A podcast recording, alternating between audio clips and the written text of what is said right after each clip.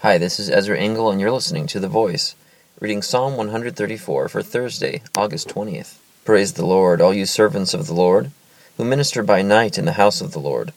Lift up your hands in the sanctuary, and praise the Lord. May the Lord, the Maker of heaven and earth, bless you from Zion. Psalm 134. So the psalm is instructing the servants of the Lord who minister by night in God's house to praise the Lord, to lift up their hands, and may they be blessed as a result of their praising. It seems like the modern or the Western church, as I've experienced it, there isn't a lot of ministering by night, at least church services happening. Midweek services are common, but uh, hmm, I wonder what that looked like in the times of uh, David, what ministering by night looked like. Thank you for listening to The Voice.